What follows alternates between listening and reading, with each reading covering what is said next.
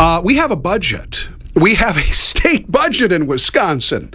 If you climbed in there two and a half months ago, you're probably coming out and go, hey, we got a budget yet? We do. We just got one signed.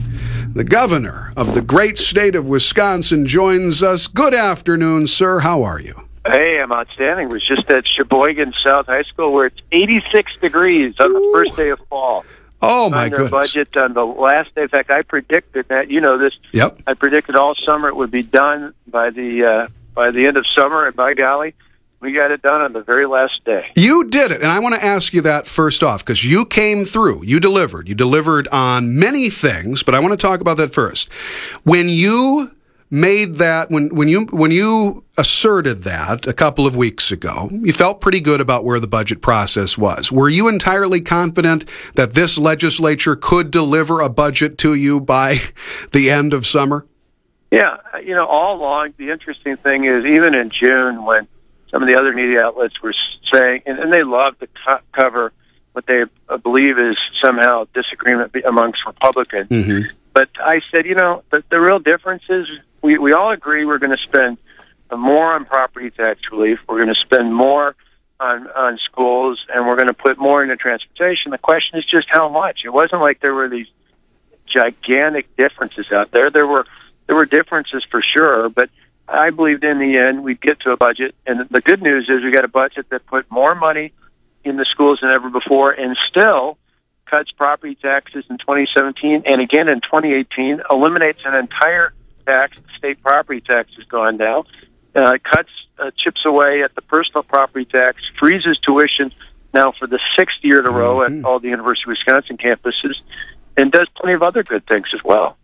Yeah, I would like to remind folks, particularly conservatives who got a little concerned about this or that in the budget. We'll get into that in just a moment. But I would like to remind folks how things stood in October 2010, just a month before you were elected and a few months before uh, you became the governor of the state of Wisconsin. Cato Institute, we will have this coming up in a MacIver analysis of this budget. But we're going to take a look back. And one of the things I found as I went through this, Cato Institute talked about billions of dollars in tax increases, property tax and otherwise, all of these things under the Doyle administration, particularly from 2007 on.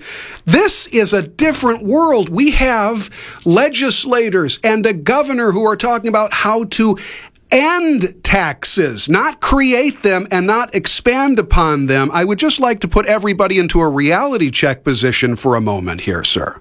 Well, you're right. Think about it. We the cumulative impact by the time this budget is done. So over the eight years, uh, the four budgets with this last one, the four budgets I've been involved with.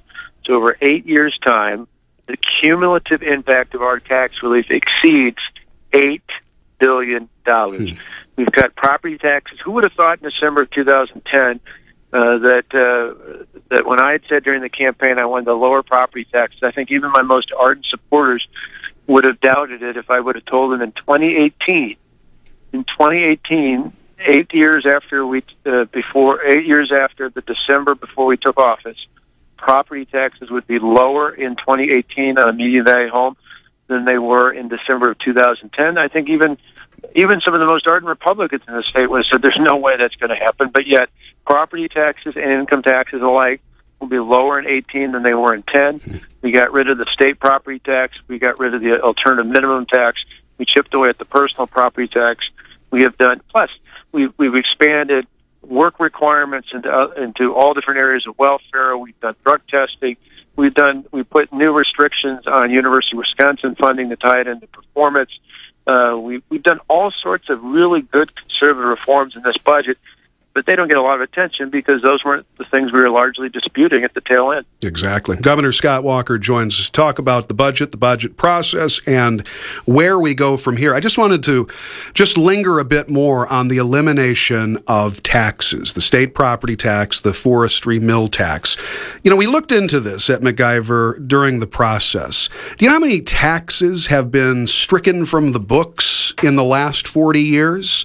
Four. That's what that's what we found. This is like this is a rarity like to put it in the parlance of what we all experienced this summer. This is a rarity like a total solar eclipse. It just doesn't happen very often.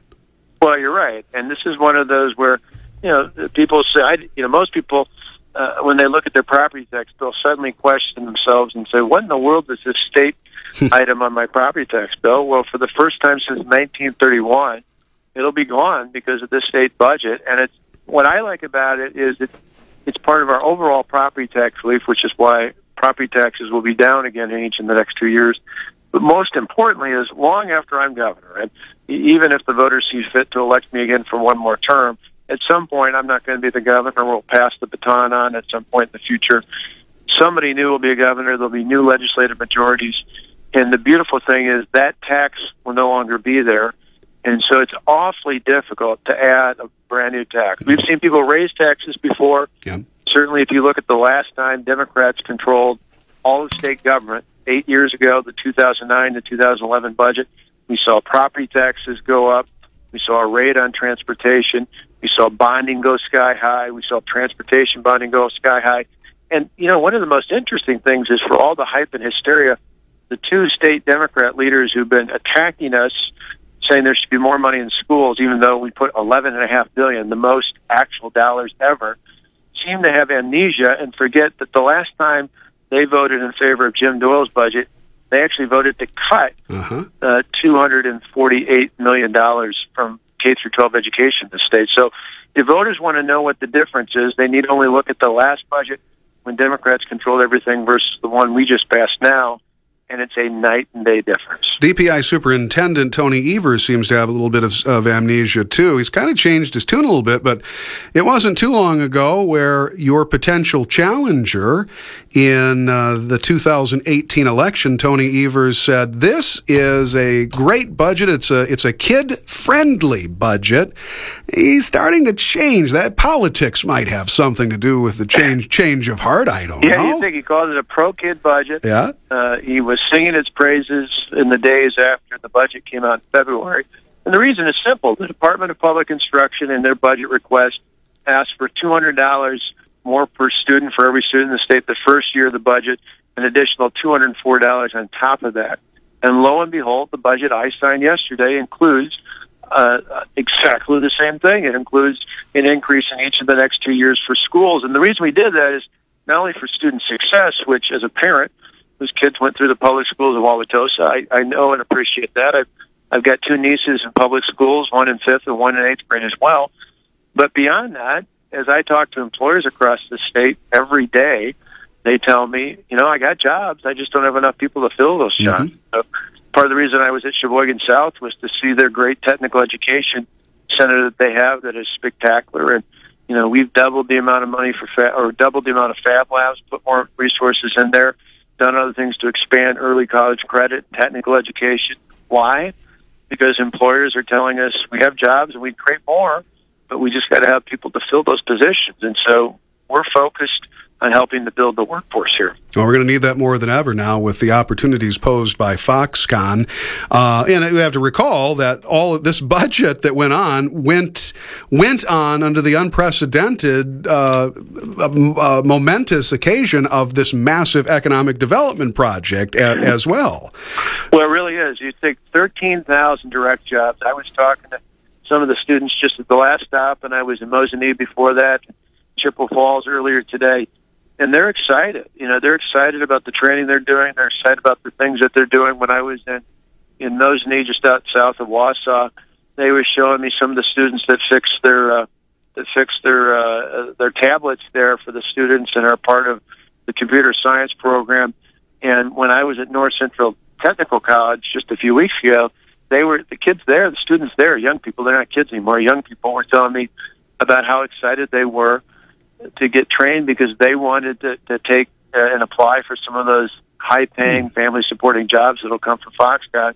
I told them, go ahead and apply, but but some of you might want to start your own businesses or look for business opportunities in there because Foxconn is going to have about 1.4 billion dollars a year that they're spending just on supply chain, meaning small businesses all across the state that are going to work in their part of the state to, to provide bits and pieces and services that'll be needed for this. So this is really a statewide victory. Yes, and those kids will always have employment as long as there are morons like me who cannot uh, deal with his smartphone or fix his laptop or what have you. Hey, I wanted to shift. I know we just have a couple of minutes left. I wanted to shift to the vetoes quickly. Uh, this is a good budget. It's a good, good budget. There are conservative wins here, up and down. Good for taxpayers, good for Wisconsin in the main. But there was some stuff in here that seemed very anti conservative to begin with. Public Finance Authority expansion, giving the PFA eminent domain. That, uh, that didn't sit well with some conservatives. At the end of the day, you came through with your word. You had said that uh, you, you talked to three senators who have been billed, by the way, as renegades and what have you. They they could not countenance uh, some things in this budget and asked if you would veto those things. You did, and uh, about 90 more items. Can you talk a little bit about the vetoes and, and what that did for this budget? Well, that's exactly right. We looked at things like that. We looked at things about referendums and making sure voters were in charge, that things couldn't sneak up on them on unusual dates. We did a whole series of other things. One of the ones that probably got the most attention was this one about low revenue school districts and let's be clear again, we're putting we're putting more dollars into public education, more dollars in the K through 12 education than we ever had before. But there was a provision added to the budget that would allow school districts below a certain revenue limit uh, to uh, to be able to exceed that limit without a vote of the of the taxpayers in that district. And I just thought that was wrong. In fact, a number of districts that would have qualified for this particular measure had the budget passed with that in without my veto would have been dis- or districts that had actually put a referendum question up and it failed, and then they could have turned around and the school boards could have voted for it anyway. And I just thought that was wrong. I think that was a front an affront to what uh, the taxpayers wanted in those areas. So uh, if somebody wants to, if a school board in a low revenue district across the state wants to exceed the revenue limits, they can do it, but they need to have the vote and support of the property taxpayers within that community. The good news is for property taxpayers, there probably won't be many who do that anyway this time because given such a sizable increase uh, into the K through 12 system, that I think they're going to be satisfied certainly for the next several years. Gotcha. Uh, one final question for you. Like I said, it's it's a good budget. It's not a perfect budget. There's certainly a fair amount of pork in this thing. What did you think when you took that veto pen? You looked over this massive budget and you looked at some of those pork items. I know that uh, every budget is give and take, but it seemed like there was a, a good deal of taking from from some provisions anyway. Well, again, we tried to go after the big things, the things that were fundamental, the things that uh, would make fundamental change, like the one of taking away the rights of property taxpayers to have a say in what their levy was like, or like you said, the public financing authority, just because I feel that fundamentally gives power to a non-elected body.